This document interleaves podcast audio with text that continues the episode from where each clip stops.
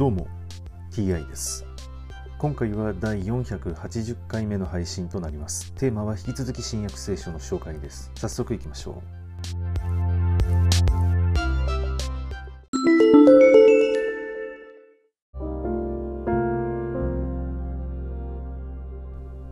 新約聖書第481回。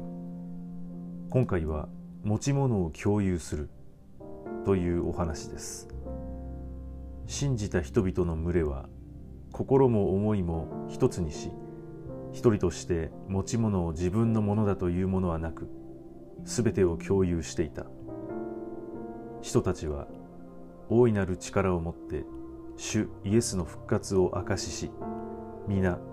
人々から非常に好意を持たれていた。信者の中には一人も貧しい人がいなかった。土地や家を持っている人が皆それを売っては代金を持ち寄り人たちの足元に置きその金は必要に応じて各々に分配されたからである。例えばレビ族の人で人たちからバルナバ慰めの子という意味と呼ばれていたキプロス島生まれのヨセフも持っていた畑を売りその代金を持ってきて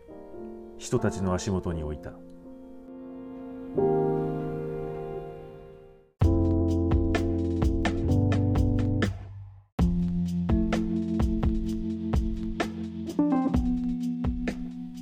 この話は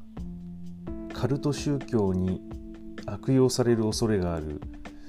内容だと思います。当時信者の中には一人も貧しい人がいなかった。とね、まあ、こう書いてあるわけですけれどもそれは信者で資産を持っている人がそれを売ってですね、まあ、お金を集めてでそれを分配したから信者たちの中に貧しい人がいなかったという仕組みなんですけれども土地や家畑などを売って金に換えてでその金をみんなに配って金を使えば金は消えてなくなるわけですね。でその土地や家とかも売って手放したらもう何もなくなるわけですからお金というのはそういうことをやって一時的に増えても使えばなくなっていく。また入ってこないわけですよね。その資産的な収入とか、まあ、労働的な収入とかいろいろあるでしょうけれども。ですから今現在世界を見渡すと